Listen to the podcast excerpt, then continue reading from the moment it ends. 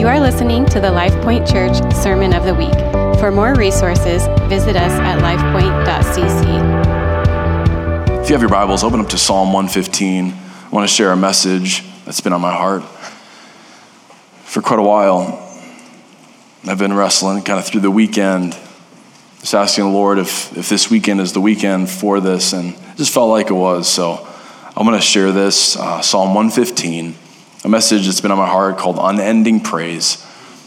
I believe praise, which I, for, for the sake of this passage and my message this morning, you can see as synonymous with worship. Praise and worship. This expression from our hearts declaring who the Lord is, declaring his worth, declaring his praiseworthiness. Worship or praise is our calling as the children of God. It is also our privilege. I also, though, believe that worship or praise is an indicator of how we truly see things. You know, as Jesus said, it's out of the overflow of the heart the mouth speaks.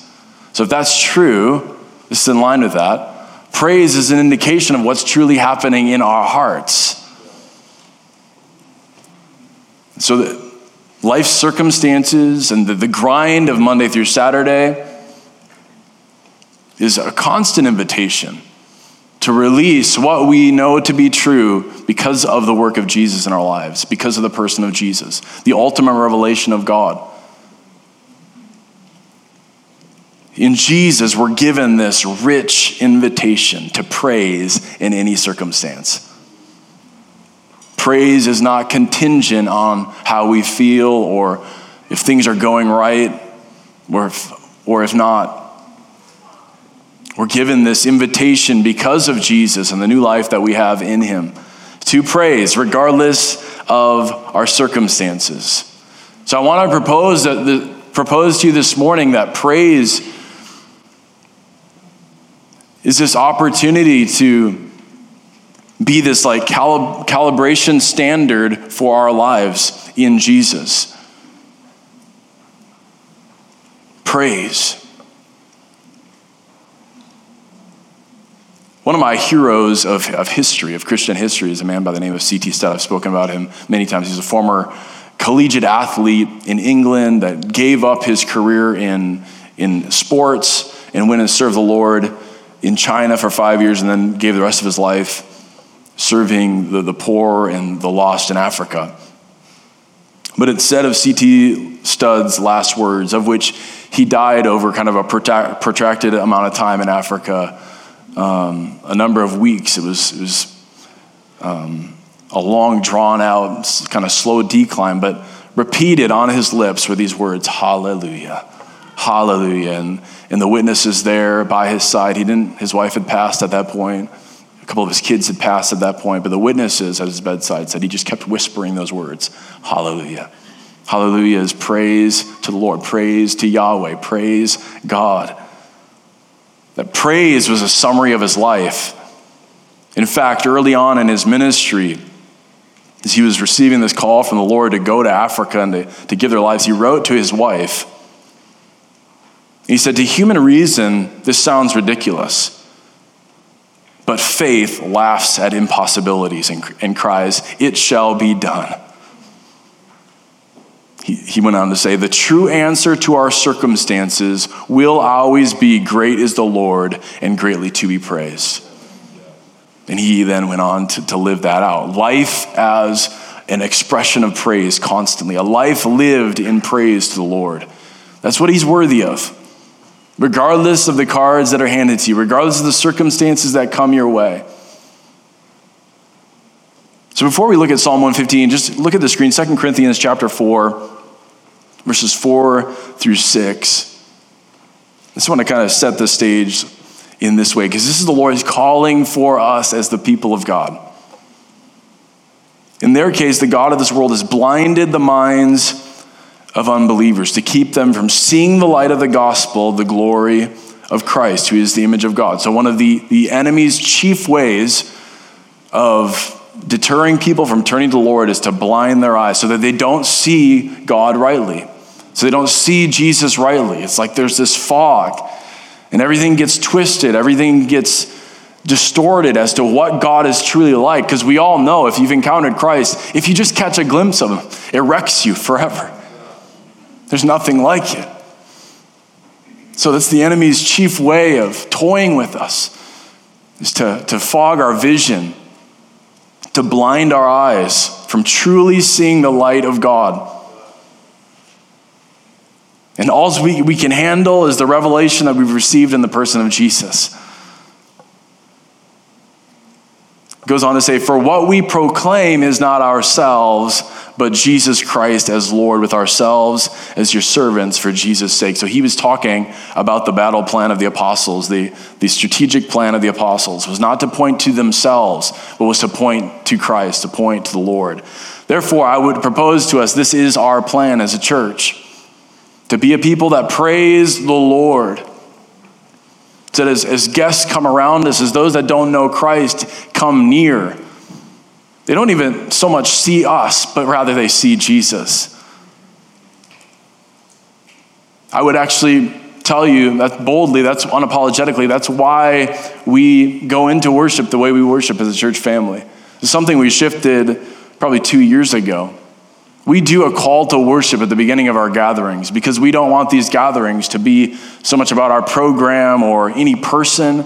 We want very quickly, unapologetically, to point people to Jesus. So we're calling people into this place to say, let's look at him. Let's look at him. He's so beautiful. He's so worthy of our lives. That's the call to worship. That's the way to win the lost for Christ, is to point them to the Lord. And that was the plan of the apostles. We don't proclaim ourselves, but rather Jesus Christ as Lord. For God, who said, let light shine out of darkness, for that God has shone in our hearts to give the light of the knowledge of the glory of God in the face of Jesus Christ. That's a message for another time that I will go into in the weeks to come, but the plan of God is to reveal what He is like through a people. And those people will be ones who do not proclaim themselves, but Jesus Christ as Lord. We do become like this bridge to a world that doesn't know the Lord or misunderstands Him, hasn't seen Him rightly. But as they draw near to us, they don't find out so much about us right away as much as they just see the Lord because we're all pointing at Him, we're all looking at Him.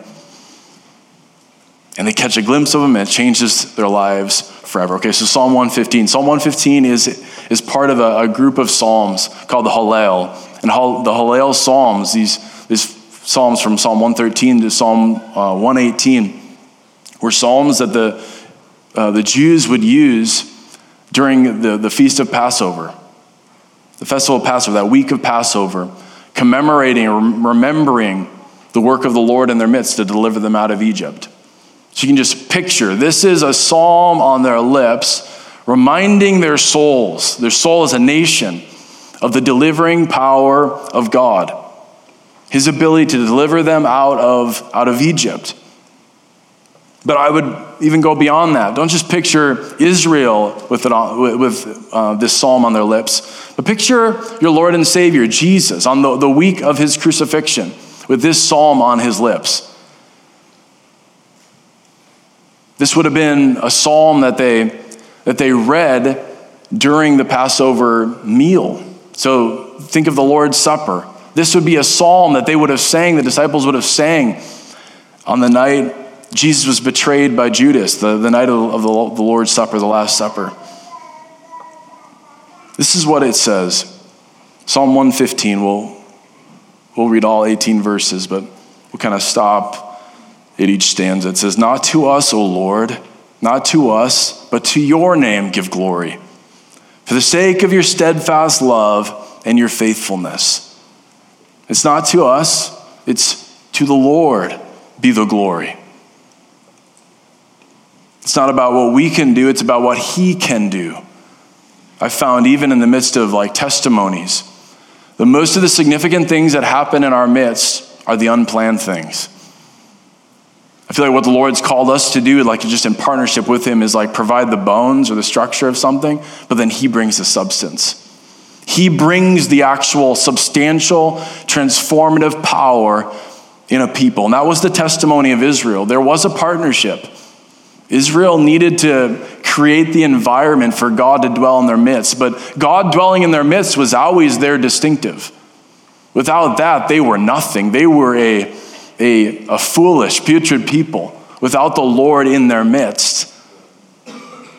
It's not to, to us, but to the, the name of the Lord. And this was spoken at a time pre Christ, right? how greater this psalm is in the moment in history in which you and I live when the name has been revealed to us. The name above all names. God had often revealed himself to Israel through his names. And he did it again through his son, this one whom has been given this name, Jesus.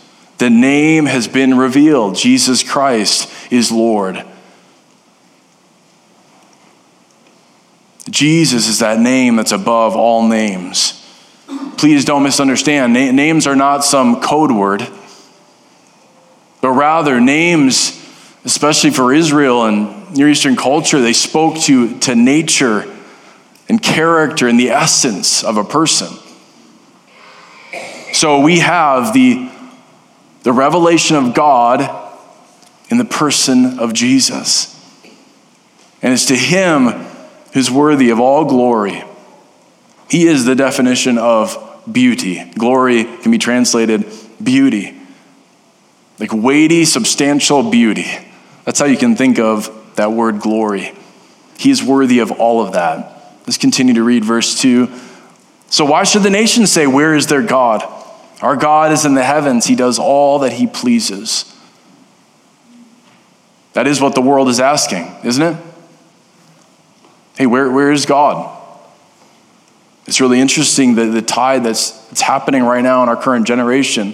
Less and less agnostics or atheists, and many more just spiritual people. There's this spiritual mindedness that's brewing in a generation saying, Where is God? Where is He? Like, there's this sense that they know there is something divine.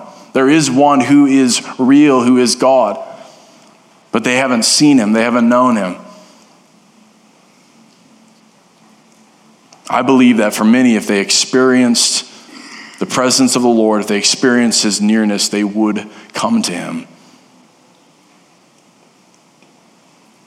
Therefore, this becomes the primary battle call of the church, the primary focus of the church.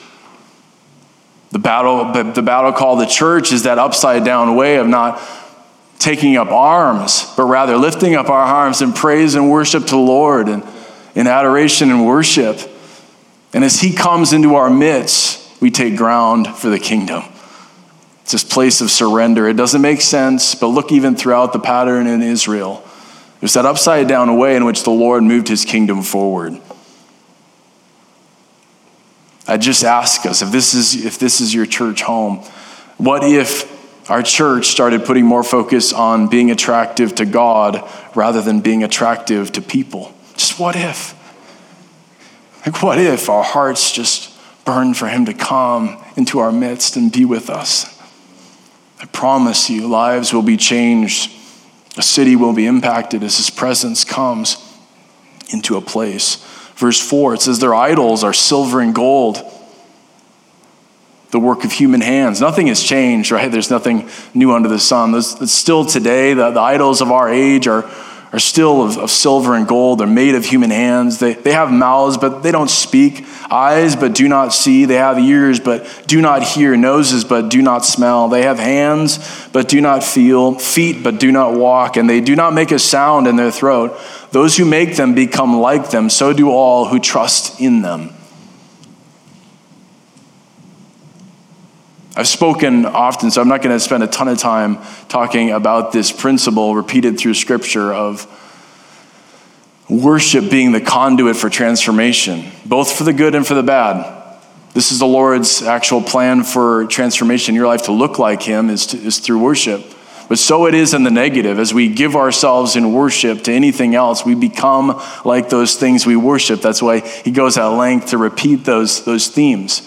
Both the maker of the idols they begin, they begin to look like the idols themselves. They can't speak, Their eyes can't see, their ears can't hear. There is this impersonal aspect to other worship. When we worship other things, it dehumanizes us. We begin to resemble the very things that we give ourselves to. We become these barbaric, savage others.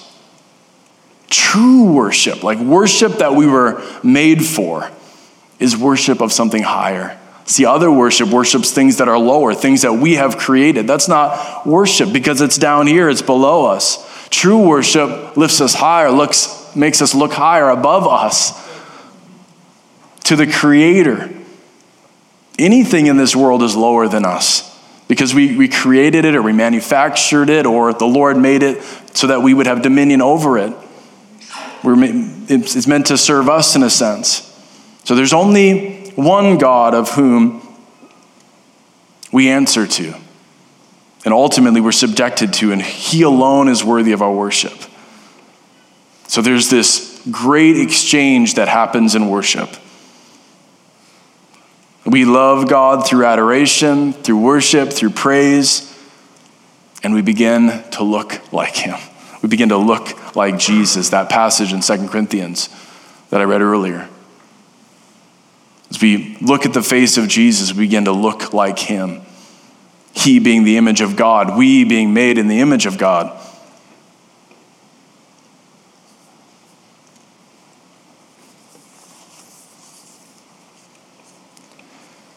Let's look at verse, verse 9 here. It says, O Israel, trust in the Lord. And trust is so synonymous with, with worship. We'll get to that here in a moment. He is their help and their shield. O house of Aaron, trust in the Lord. He is their help and their shield. You who fear the Lord, trust in the Lord. He is their help and their shield. He talks about these people who are in covenant with the Lord, that's Israel. He talks about these people who are actually called to like Levitical worship. Those are the, the priests of Aaron, the house of Aaron. But he, but he opens up the, the floodgates to all those who are God-fearers. People who can trust the Lord for three different reasons. These people who've had a, a revelation of the covenant that God has with them. These people who've actually been invited into the, the, the duty of worship and then those who just have an acknowledgement of the reality of God. Trust in the Lord. He is their help and their shield. So at the, the core of worship is trust. You may say, I don't, I don't worship idols. I don't have anything that I praise or, or love as much as the Lord. But at the heart level, the question really is what do we put our trust in? Like when, when circumstances really squeeze us, like when things really get desperate, really get de- difficult, what is it that comes out? And what is it that we run to as our refuge, as our, as our shelter, as our, as our shield? Uh, Pastor Tony and I were just this week, we were having a conversation about like the dynamics of finances.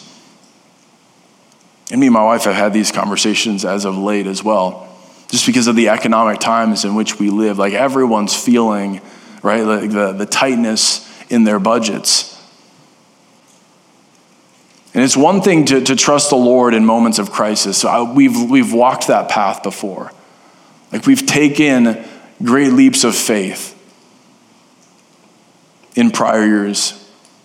But it's another thing to trust Him day in and day out to trust Him day after day, not just for the one time leap of faith, but in the day to day. Lord being the Lord of our finances, the Lord being the Lord of our house, the Lord being the Lord of everything that we own. Like fully allowing our allegiance and our trust to be for Him and Him alone. Regardless of our bank account or our net worth, to trust Him in the day in and the day out. And I would say, I mean, at times, that can be very difficult to do even in, in seasons of plenty. Over time, our hearts get, get kind of anesthetized to our need for the Lord in seasons of plenty. And in times of lack, there can be this immature running to the Lord, you know, running to the Lord as our, as our, as our shield and our fortress. Then that wanes when, thing, when things get easier, right? That's why I'm saying the day to day can almost be one of the hardest places to just continue to live in that place of trust. Whether I have a lot or a little, Lord, I'm going to trust you. I'm going to trust you, King Jesus. So at the, the core issue, or at the core of, of worship or praise really is trust. If it's going to be genuine, if it's truly going to be an expression of our hearts. There are these three groups of people that the psalmist calls out. Israel, who had a special covenant relationship with God. They were a special people. There were other nations, but Israel was special.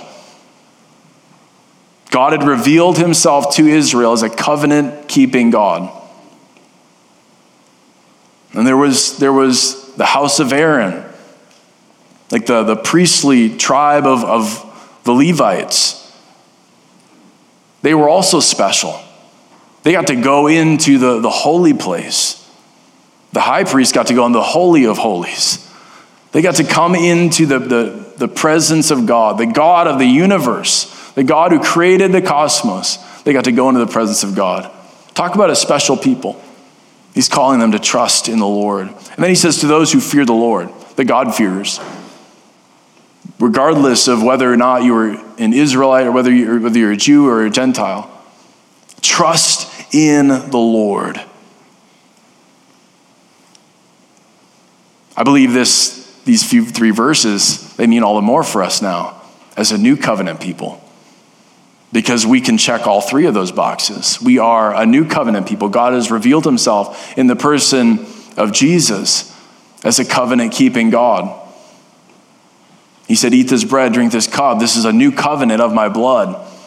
We enter into a covenant with God, and now we can rest assured, we can have confidence that He keeps His word, that He truly is King, that He gives us the seal of that, that covenant promise through Holy Spirit and that he's coming again.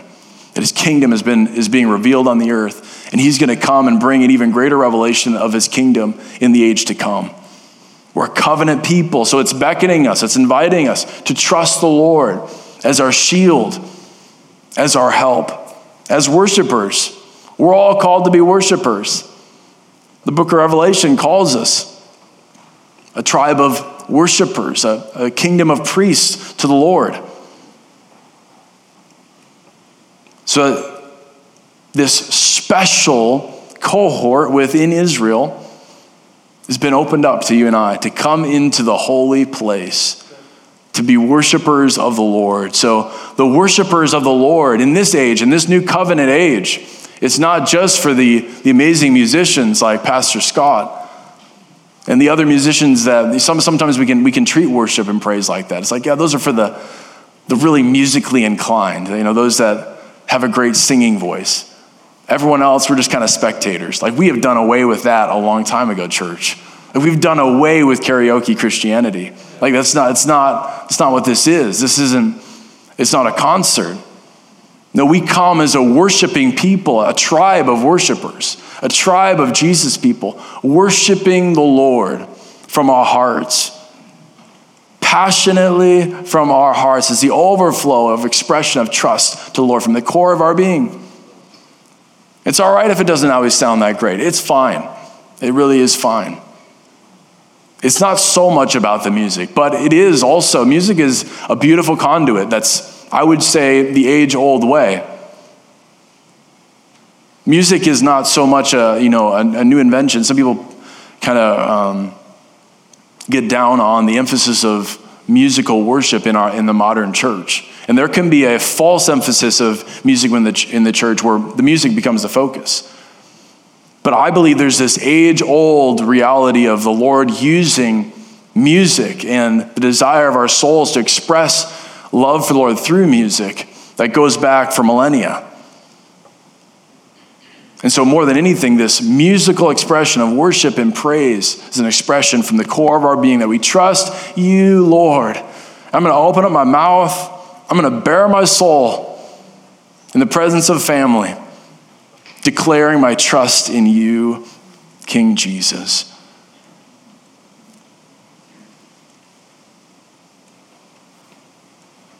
Verse 12 The Lord has remembered us, He will bless us. He will bless the house of Israel, He will bless the house of Aaron, He will bless those who fear the Lord, both the small and great. The Lord is the blessing, He is the reward. He's remembered us. It's the same pattern the psalmist used in just the prior verses covenant people, worshipers, and God-fearers. As they trust Him, as they step into their life as people that praise, as people that worship, as people that trust the Lord from the core of their being, blessing follows that trust. The blessing and the favor of God follows a life that trusts in Him. You may be asking, okay, well, so what is the, what is the blessing of God, Drew? What does that mean? Does that just mean I'm going to be rich and I'm just going to, everything's going to be easy for me? No, we look to the life of Jesus for what a truly blessed life is. We look to him, we look to the promises that were unleashed upon us through the cross.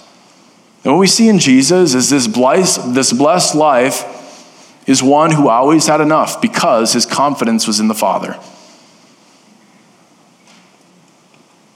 His lot was not worry, his lot, his lot was not anxiety, because his eyes were on the Father and he knew his Father took good care of him.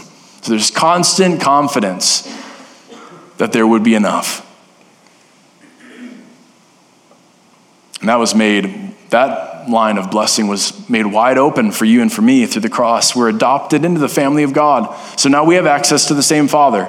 We look to Jesus, we see his example. He was so dead set with his eyes on the Father that he didn't worry about where he's going to lay his head that night, if he'd have enough food, who was for him, who was against him. His eyes were on the Father.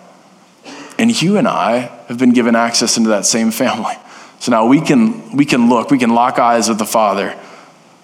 He is our supplier, He is enough. What else does the blessing of God look like? Well, Jesus made it very clear through his ministry that sickness was from the enemy. And he, and he made that door wide open to us as well through his cross. Because he said it's by his stripes that he is healed through the prophet Isaiah. Everywhere Jesus encountered sickness, he treated it as something from the enemy, never as a blessing. There's this wonky theology going on right now in the church where some people attribute sickness to God. Like that, that's not in that's not in the Bible. Jesus always attributes sickness to the enemy, always, 100% of the time. And then he paid for healing through the cross. So we can look to him. I'm not saying, I'm not trying to oversimplify it to say that every time we pray for someone, someone everyone gets healed. That's, I'm not saying that. We can be honest in authentic, authentic community and look around. But I'm not going to be dictated by what I see with my eyes. My eyes are going to be fixed on what Jesus accomplished for us on the cross. I'm going to look to the testimony and the example of Jesus, and that's going to be the path in which I follow. What else does blessing look like? Well, Jesus had right standing with the Father. And we're made right through his sacrifice.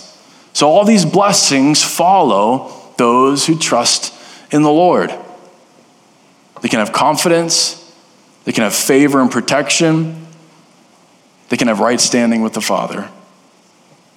So it follows those that trust in the Lord, these ones who worship and praise him. Verse 14, it kind of goes in that vein as well. May the Lord give you increase, you and your children. May you be blessed by the Lord who made heaven and earth. May the Lord give you an increase in that blessing. As you go down this path and live a life of praise, a life of worship, the Lord will actually give you an increased capacity to walk in greater blessing. That's what we see in the example of Jesus well. He's one who grew in wisdom and stature in the eyes of man and in the eyes of God and man. I believe much of this increase in blessing upon our lives is actually just an increase in our understanding of recognizing the blessing of the Lord and an increase in our capacity to receive it. I believe if the blessing of the Lord was poured out on our life too much, it would just crush us. It would destroy us, as I was talking about earlier. You know, when, when we have plenty, sometimes it's worse for our soul than when we have less. So many times, like we want the blessing of God, but we're not ready to really handle it. Please, that, that word blessing has been so misconstrued in our in our modern age to equate to finances and, and, weird, wonky stuff like that. That's not what I'm talking about. I'm talking about the blessing of the favor of the Lord, of walking in, in um, confident trust in his ways, to be unwavering, to be uh, unshaken. The word blessed means happy, to be content, to walk with this joy, joy in the salvation of the Lord upon our life. Well, that increases as we trust in the Lord over a lifetime because we increase in understanding of the blessing of the Lord increase in our capacity to receive blessing. I was actually just telling my kids last night um, the story of when I visited Rwanda. And one of the, you know, I believe a, uh, an eye opening moment in my young life, you know, as a 21 year old, I went to Rwanda and we visited an orphanage. We were drilling water wells all over the countryside and outside of the capital of, of Rwanda. But one day we, we went to this urban uh, orphanage. And this orphanage was essentially just a, you know, a concrete, um, just, just a bare bones concrete structure. There's no fluff, no carpet, no decor. It was just a big concrete, um, open air structure. But this place was chock full of kids who had been rescued off the streets. Instead of being trafficked into into the human trafficking world or um, being thrown into factories to work. These kids were saved off the streets, and here they were, full of the love of the Lord. Just not what you would expect, not what you would expect to encounter at an orphanage for street kids in urban Kigali. But rather, their hearts were beaming with love for the Lord, and the thing that was on their lips, because it changed me forever, the thing that was on their lips was praise to the Lord. In fact, we danced around that orphanage with them. We praised the Lord with them, and it forever changed me. The blessing of the Lord is not contingent on our circumstances. It's contingent on what we're looking at, on what our vision is fixed on. That's why Jesus said in Matthew chapter 13, To the one who has, even more will be given. To the one who has not, even what he has will be taken away. I always think that second part's really fascinating. Even the one who has not, what he has will be taken away. I thought they didn't have anything. Actually, they just didn't recognize what they had. So even what they, they're, they're missing out on realizing they have will be taken away from them. I'm going to ask Scott to come forward just to to the keys. Let's finish this off, verse 16. The heavens are the Lord's heavens, but the earth he has given to the children of man. The dead do not praise the Lord, nor do any who go down into silence. But we will bless the Lord from this time forth and forevermore. Praise the Lord. The greatest expression that we are living beings, that we are truly alive, is praise, is worship. He said the, de- the dead cannot praise. It's like when we, we are tempted to like hunker down and just in the fetal position and suck our thumb, which is sometimes our reaction to the difficulties of life. We're neglecting this beautiful invitation to truly be made alive in the Lord and to worship Him, regardless of what comes our way. The dead do not praise the Lord. When we worship Him, we come alive. Worship is our inheritance, it's our privilege. It is our privilege to look at the Lord in adoration. There's something about praise that connects us with our heavenly destiny. This is where this whole thing is headed, folks. This whole thing for kingdom come. That's why he says we'll praise him forevermore. That's where this is headed. This is endless worship party. That's been the word on my in my mind so often because of the I shared this a number of weeks ago, the, the dream that my, my daughter had. My daughter Lucy had a dream of her papa who recently passed this summer. And, and she asked her grandpa, you know, what's, what's heaven like in the dream? He said, oh, Lucy, it's a party. Heaven is a party. You know why it's a party? Because everyone's looking at the king and he's that amazing. He's that good. Our hearts are undone with endless glory, the endless beauty of the Lord. So praise connects us with where we're headed. It connects us with our, our heavenly destiny. Very opposite of that is this life that reflects more death. The dead do not praise the Lord.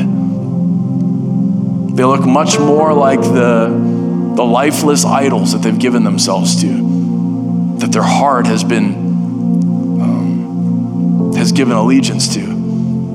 Rather, the Lord has given us this beautiful invitation to come alive, to recognize the life in Him, and then to increase in that, that life giving expression of praise and worship. This has been the LifePoint Church Sermon of the Week. For more resources, visit us at lifepoint.cc.